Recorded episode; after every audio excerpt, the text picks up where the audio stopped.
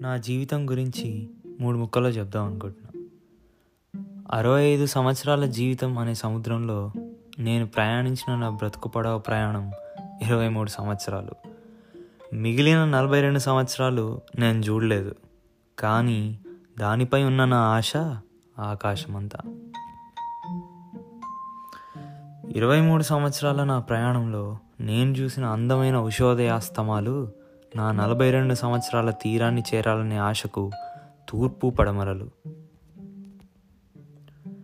ఊహించే ఆటుపోట్లు ఊహించని అద్భుత పరిణామాలు మధ్య మధ్యలో వచ్చి వెళ్ళే స్నేహ పవనాలు తీరానికి మార్గం చూపే నా తల్లిదండ్రుల అనుభవమే నా దిక్సూచి.